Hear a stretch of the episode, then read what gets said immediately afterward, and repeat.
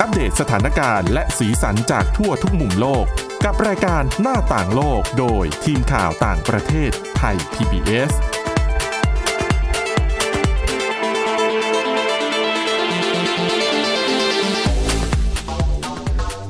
สวัสดีค่ะคุณผู้ฟังนี่คือรายการหน้าต่างโลกนะคะ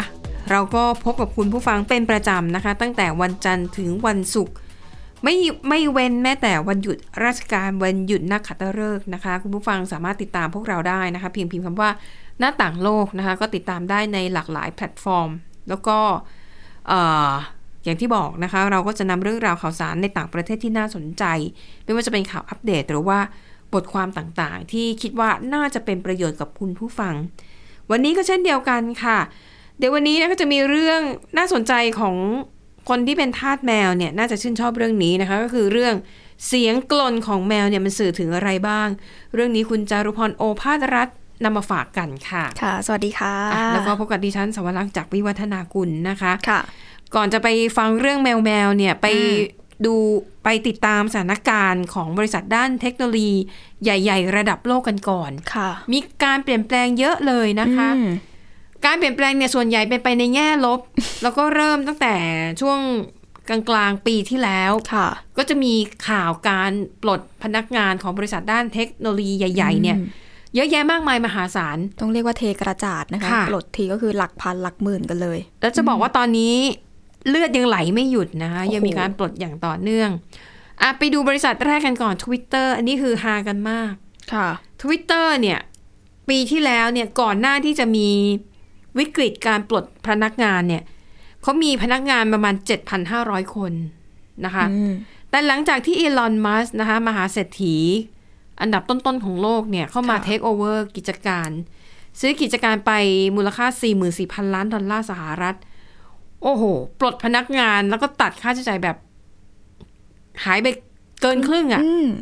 ล่าสุดนะคะมีรายงานข่าวนะคะว่า ค่ะ เขาอ้างอิงจากแหล่งข่าวที่ใกล้ชิดกับ Twitter อ่าใกล้ชิดด้วย พนักงานจาก 7,500 ตอนนี้น่าจะเหลือประมาณแค่ 1,000 คนเท่านั้น ฮะ อืม คือก่อนหน้านี้อีลอนมัสเนี่ยนะคะ ก็คือออกมาบอกเองว่า Twitter เนี่ยมีพนักงานเหลือประมาณ 1,500 คน แต่ว่าแหล่งข่าวนะคะเขาให้ข้อมูลกับทาง Business Insider บอกว่าจริง ๆ แล้วพนักงานเนี่ย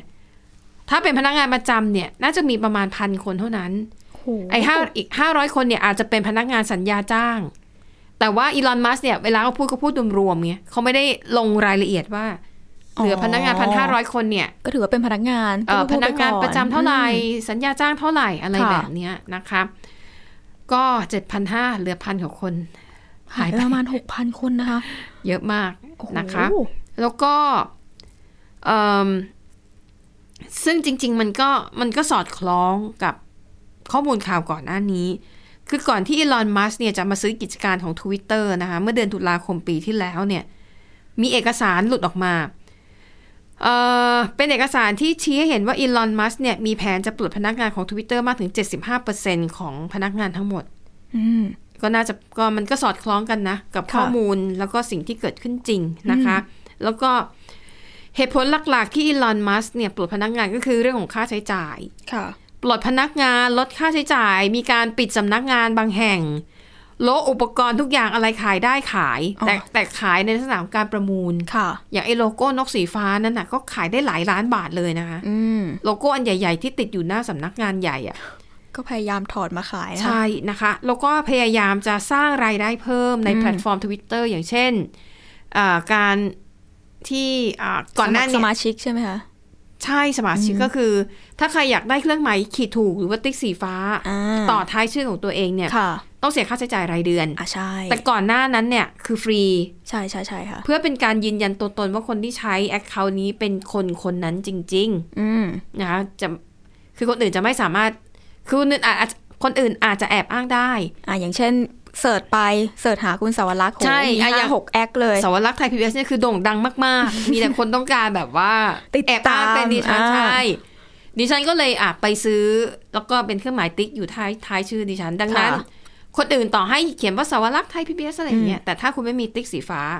ไม่ใช่นะ ตัวปลอมนะคะ ต้องมีตัวติ๊กสีฟ้า คือเมื่อก่อนจริงๆ ก็คือเหมือนฟรีอย่างที่คุณสวรักษ์บอกไป ค่ะ ฟรีก็คือส่งข้อมูลไปให้ทาง ทวิตเตอร์เขายืนยันตัวตน ถูกต้อง แต่เดี๋ยวนี้ก็คือเพิ่มเป็นการ ใช่ หารายได้ต้องเสียเงิน อือฮึ อืม แล้วก็จะมีสิทธิพิเศษ เช่นการอ่าโหลดคลิปวิดีโอที่ได้ยาวขึ้นอะไรประ ค่ะ มาณนี้นะ โพ คะ สต์ นั่น ข้อ ก็ ค เป็น วามได้มากกว่า 250 ตัวอักษรอย่างนี้นะคะ ใช่ อืม ก็คือแผนในการหารายได้เพิ่มนะคะ ค่ะ แล้วก็รายได้จากโฆษณาเนี่ยมีอยู่แล้ว อืม แต่โฆษณามันก็มีขึ้นมีลงได้ใช่ไหม ค่ะ ตามแต่ลูกค้า ก็ปัจจุบันนี้นะคะ Twitter เนี่ยมีผู้ใช้งานมากกว่า 250 บัญชีต่อวัน ก็คือเพิ่มขึ้นจากก่อนหน้านี้ที่มีอยู่ประมาณ 244 ล้านบัญชี ค่ะ นะคะอ่ะก็ต้องจับตาดูกันต่อไปว่าอีลอนมัสเนี่ยเขาจะจัดการกับ Twitter ยังไงเพื่อหาไรายได้เพิ่ม ค่ะ ที่ไม่ใช่การปลดพนักงานแล้วอะนะคะ เหลือพันคนนี่ฉันก็ไม่รู้ว่าจะทำงานกันยังไงแล้วนะ นั่นน่ะสิน้อยมากเลยนะคะ นะคะ อีกบริษัทหนึ่งค่ะ ที่มีการปลดพนักงงานครั้งใหญ่เช่นเดียวกันก็คือบริษัท Google นะคะ อืม เอ่อ Google เนี่ยลดพนักงานไปแล้วมากถึง 12,000ตำแหน่ง ค่ะ ก็มันก็เป็นเทรนด์ที่ผู้คนอาจจะเข้าใจได้ อืม ว่าพอพ้นจากช่วงโควิด -19 ไป พนักงานที่เคยรับเยอะ ๆ ในช่วงโควิด -19 เนี่ย ค่ะ พอสถานการณ์มันดีขึ้น ความจำเป็นในการใช้พนักงานมันก็ลดลง อ่าใช่ค่ะ เขาก็เลยปลด อืม มันก็เป็นเทรนด์ที่เกิดขึ้นกับหลาย ๆ บริษัท ค่ะ แต่มีประเด็นหนึ่งค่ะ ที่ทำให้พนักงานของ Google นั้นรู้สึกว่าไม่พอใจอย่างมากนะคะ มีการเปิดเผยนะคะ เรื่องของรายได้ของ CEO ของ Google คุณซันดาพิชัยนะคะ ค่ะ ปรากฏว่าคนคนนี้เนี่ยเขามีรายได้ต่อปีนะ ค่ะ สูงเกือบ 7,800 ล้านบาท โห ถือเป็นหนึ่งใน CEO ที่ได้รับค่าตอบแทนสูงที่สุดในสหรัฐอเมริกานะคะ แม้แต่ผู้บริหารคนอื่นๆ ที่อยู่ในระดับรองลงมาอย่างเช่น รองประธานอาวุโสฝ่ายความรู้และข้อมูลของ Google ค่ะ ประธานเจ้าหน้าที่เอ่อฝ่ายธุรกิจเนี่ย อืม มีรายได้ต่อปีเนี่ยพันสามร้อยล้านบาท นะคะ แล้วก็สัปดาห์ก่อนหน้านี้ค่ะ Google เนี่ยก็เพิ่งประกาศอนุมัติการซื้อหุ้นคืน มูลค่ารวม 70,000 ล้านดอลลาร์สหรัฐ คือพอมีข้อมูลแบบนี้เผยแพร่ออกมานะคะทำให้พนักงานทั้งที่ทำงานอยู่และถูกปลดไปแล้วเนี่ยก็มองว่าอ้าวอ้าวบริษัทก็มีเงินเยอะนี่ เออแบ่งมาสักหน่อยได้ไหม อ่าซีโอมีรายได้ปีละ 7,800 ล้าน โอ้โห มัน หักมาสักพันล้านก็ได้ อ่าและแถม เออ คุณยังมีแผนซื้อหุ้นหุ้นคืนอีกตั้ง 70,000 ล้านดอลลาร์สหรัฐ เอาแปลว่าคุณก็มีเงินสดเยอะพอที่จะบริหารงานต่อไปได้ อืม ทำไมถึงต้องปลดพนักงานมากถึง 12,000 ตำแหน่ง ค่ะ แทนที่จะไปลดรายได้ของ CEO อ่าถูก เยอะ ต้อง เกินไปแล้วเปล่า โอ้โห นะคะ ก็ทำให้อ่า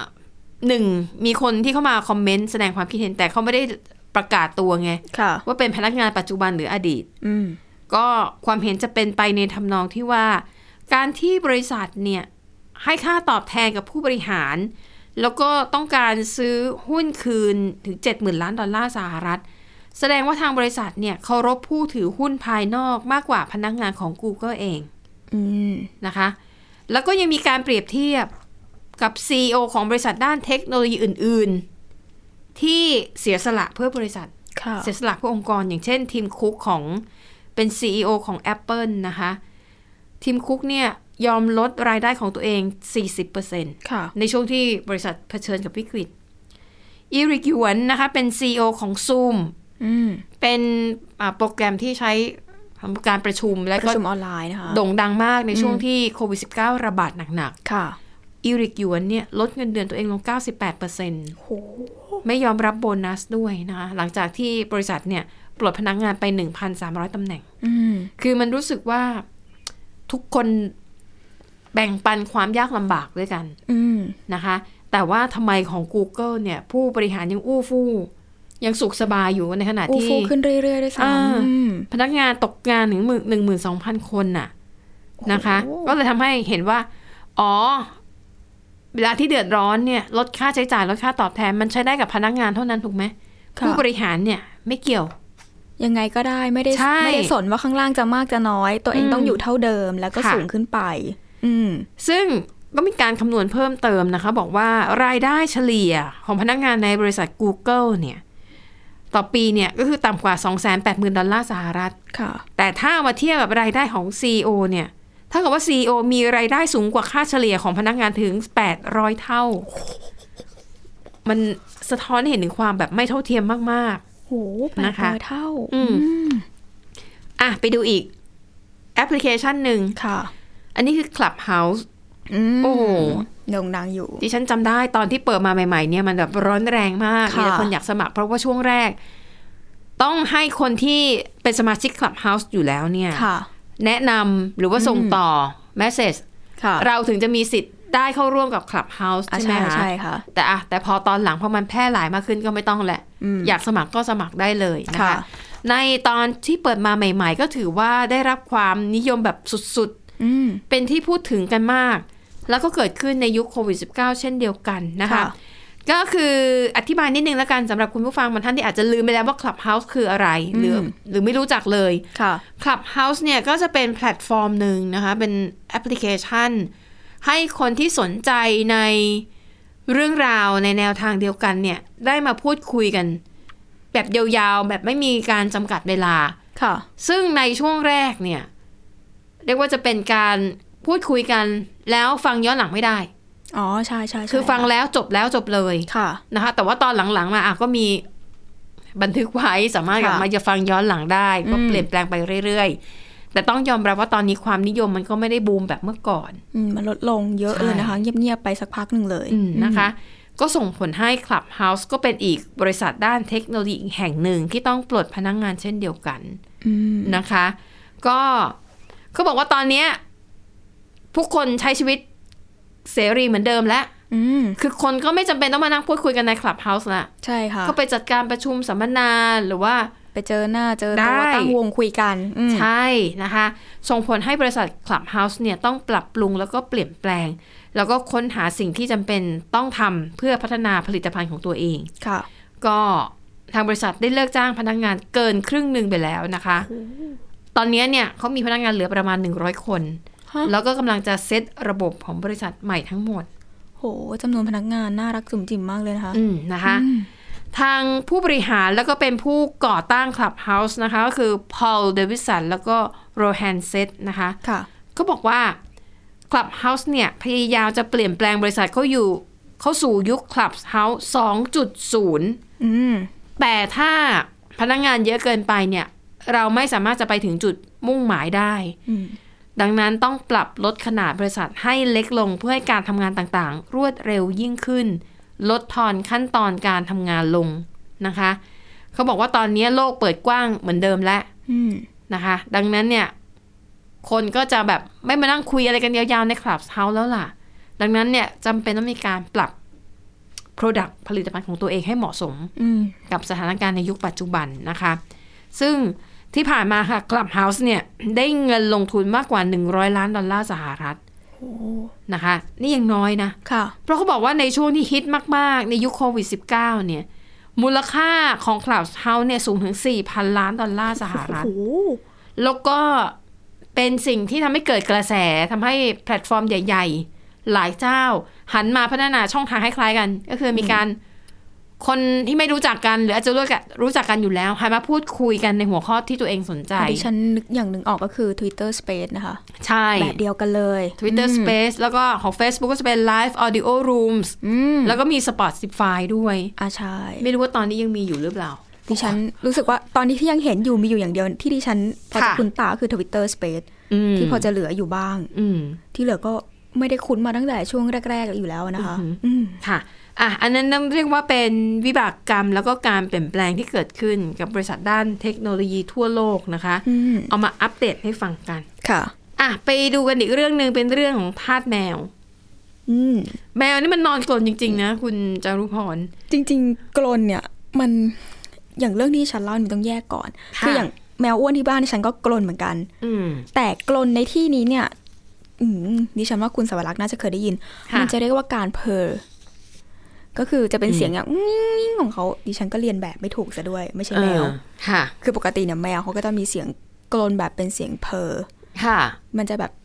ถ้าเวลาเราได้ยินเนี่ยเราก็จะรู้สึกสบายใจไปด้วย อ๋อเหรอ มันไม่ใช่กลนแบบเวลาเขานอนกลนนะคะ คือไม่ได้กลนเหมือนคน อ่ะใช่ แต่ว่าเวลา ใช่ เขานอน ใช่ เขาจะทำส่งเสียงอะไรบางอย่างในระหว่างที่มันนอนหลับอยู่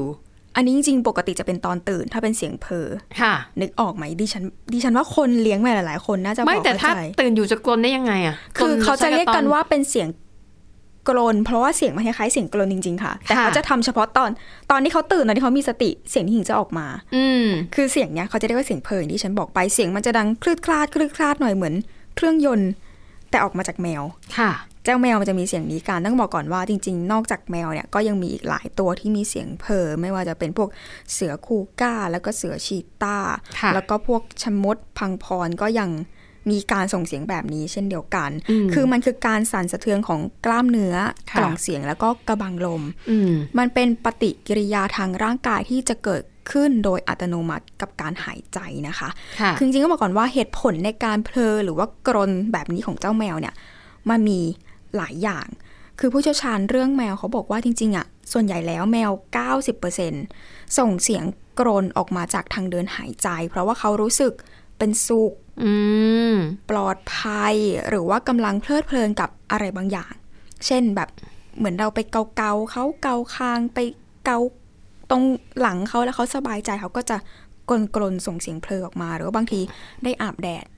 ค่ะ สบายใจอยู่หน้าบ้าน เขาก็ส่งเสียงออกมา อย่างดิฉันบางทีก็ได้ยินแต่ค่อนข้างที่จะน้อยนะคะ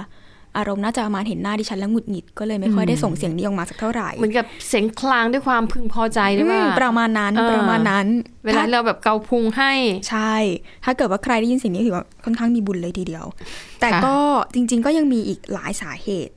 ที่แมวส่งเสียงแบบนี้ออกมา ผู้ผู้เชี่ยวชาญก็บอกว่าโดยพื้นฐานแล้วเนี่ยไอการกลนคลืดคลาดไอส่งเสียงเพลิงของเขาแบบนี้เนี่ยคือวิธีเอาชีวิตรอดของลูกแมวแรกเกิด ค่ะ ที่ปกติเราสังเกตเขาจะยังไม่ลืมตา อืม แล้วหูเขาจะยังหนวกอยู่ คือการทำเสียงสั่นๆแบบนี้ค่ะ เพื่อเป็นการสื่อสารกับแม่แมว ก็จะช่วยให้พวกเขาอยู่รอดจากสัตว์ผู้ล่าได้ เมื่อพอลูกแมวส่งเสียงกรนออกมา แม่แมวก็จะกรนตอบเพอต่อไปทำให้ลูกแมวที่ยังตาบอดเนี่ยค้นหาตัวแม่แมวจนเจอได้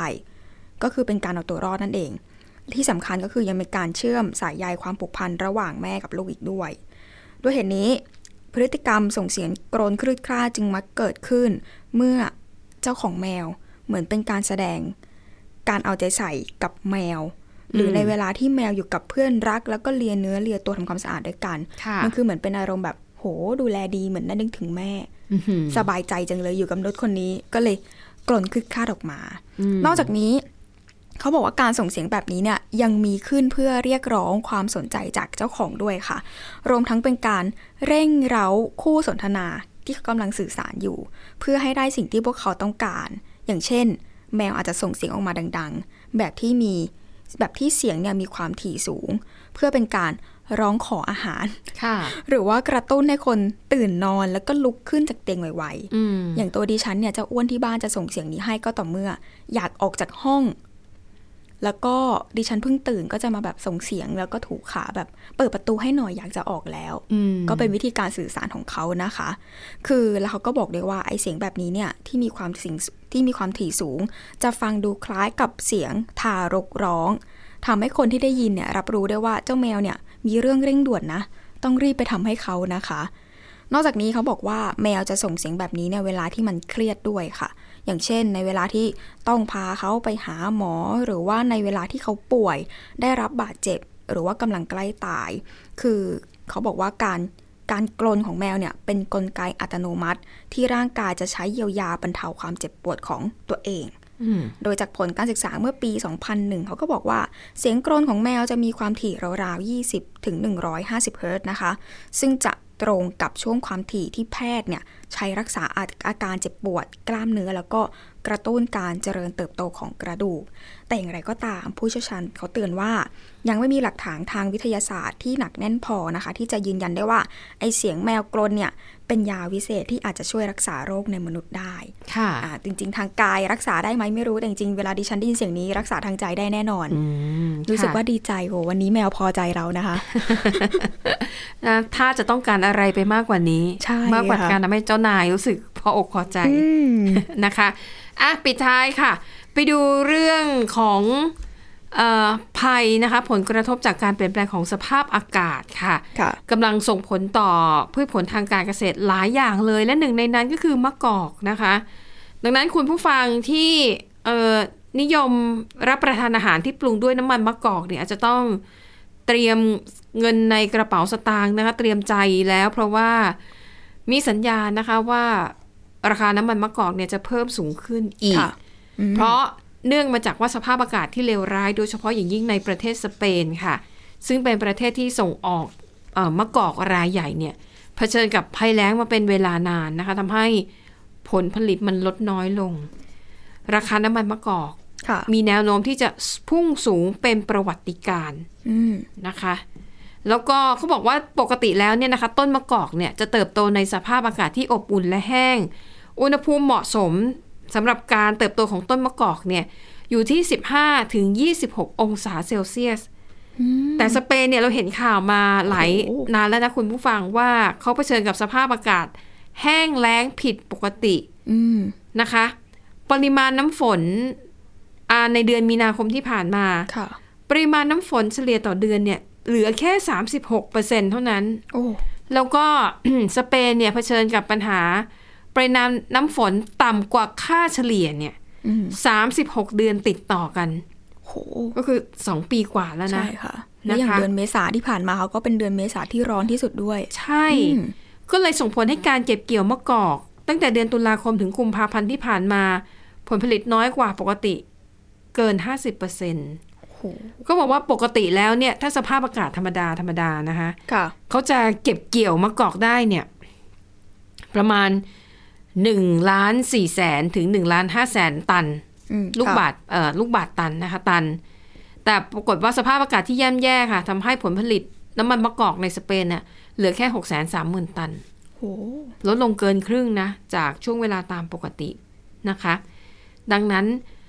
เอ่อความแห้งแล้งที่เกิดขึ้นอย่างต่อเนื่องในยุโรป ซึ่งเป็นภูมิภาคที่สำคัญที่สุดที่ผลิตมะกอก ค่ะ รายใหญ่ของโลก อืม ทำให้เกิดภาวะขาดแคลนน้ำมันมะกอกทั่วโลก โห อืมนะคะ แล้วก็โควิด -19 อีกนั่นแหละที่ทำให้ความต้องการน้ำมันมะกอกเนี่ยเพิ่มมากขึ้น เพราะว่าช่วงที่คนต้องเก็บตัวอยู่แต่ในบ้าน หลายคนก็คือทำกับข้าวเอง อ่าใช่ แล้วก็น้ำมันมะกอกเนี่ยก็ได้รับความนิยมมากขึ้น อืม นะคะทำให้เอ่อความต้องการมันสูงขึ้นด้วย ค่ะ และอย่าลืมสงครามยูเครนอีก มัน โอ้ แบบเขาเรียกว่าปัจจัยนรกอะทุกอย่างมัน เป็ มาน ลูกโซ่หมดอะค่ะ เออมารุมมาตุ้มกันอยู่ในช่วงเวลาเดียวกันนะคะ อืม อากาศร้อนจัดผล ค่ะ ผลิตลดลง อ่า สงครามยูเครนการขนส่งมีปัญหา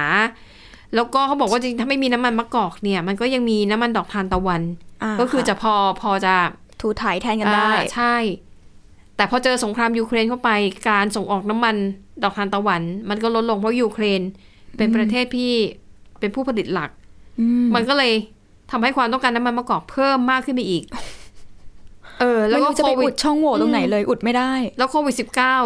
คนก็ซื้อน้ำมันมะกอกไปติดบ้านเยอะขึ้น ใช่ค่ะ ดังนั้น คุณผู้ฟังที่ชอบทานน้ำมันมะกอกก็ อืม เตรียมตัวเตรียมใจเตรียมเงินในกระเป๋าสตางค์ไว้ อย่างบาง ะะ คนทางสลัดเนี่ยค่ะ แล้วก็น้ำมัน ใช่ มะกอกนี่แหละ เป็นของที่แบบ อ่า อืมถ้าได้ราดขึ้นไปด้วยนะคะ จะอร่อยมากขึ้น อ่าแล้วก็อาจจะต้องเล็งหาทางเลือกอื่นไว้นะ ค่ะ ว่าถ้าน้ำมันมะกอกมันแพงมาก ๆ จนรู้สึกว่าเออจ่ายไม่ไหว ไม่ไหวแล้วอืม จะเปลี่ยนไปบริโภคน้ำมันชนิดไหนดี ค่ะ แล้วก็น้ำมันมะกอกมะกอกนี่ก็จะมีหลายเกรด มี ค่ะ extra virgin oil อืม แล้วก็มีระดับรองรองลงมานะคะ ค่ะ